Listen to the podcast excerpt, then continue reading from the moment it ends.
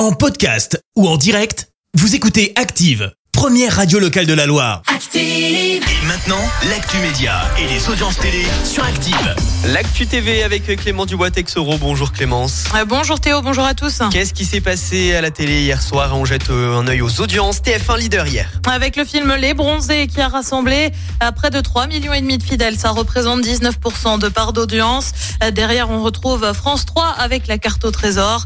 M6 complète le podium avec la nouvelle saison des traîtres. C'est désormais officiel. Et oui, la rumeur courait hein, depuis quelques jours, mais Laurent Ruquier par bien de France 2, officialisation faite hier sur Instagram.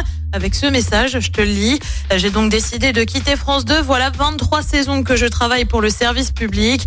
J'aurais pu continuer à présenter tranquillement les enfants de la télé, mais j'ai encore d'autres envies, d'autres ambitions. Et je constate hélas d'année en année la, réduction de mes émissions. On ignore encore s'il va aller sur une autre chaîne. Lui-même a reconnu des délais courts pour des grilles de septembre déjà prêtes. Affaire à suivre. Et puis une nouvelle émission bientôt prévue sur France 2, justement. Ça s'appelle Prodige Pop. C'est prévu pour la rentrée. C'est animé par Faustine Bollard. Euh, concrètement, bah, c'est la même chose que Prodige, l'émission pour dénicher des talents dans le domaine classique, mais en version pop cette fois.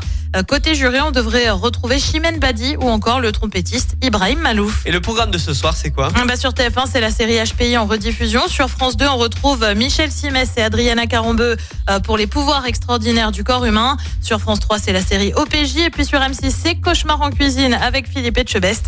C'est à partir de 21h10. Merci Clémence. Suite des hits Bianca People sur Active. Merci, vous avez écouté Active Radio, la première radio locale de la Loire. Active.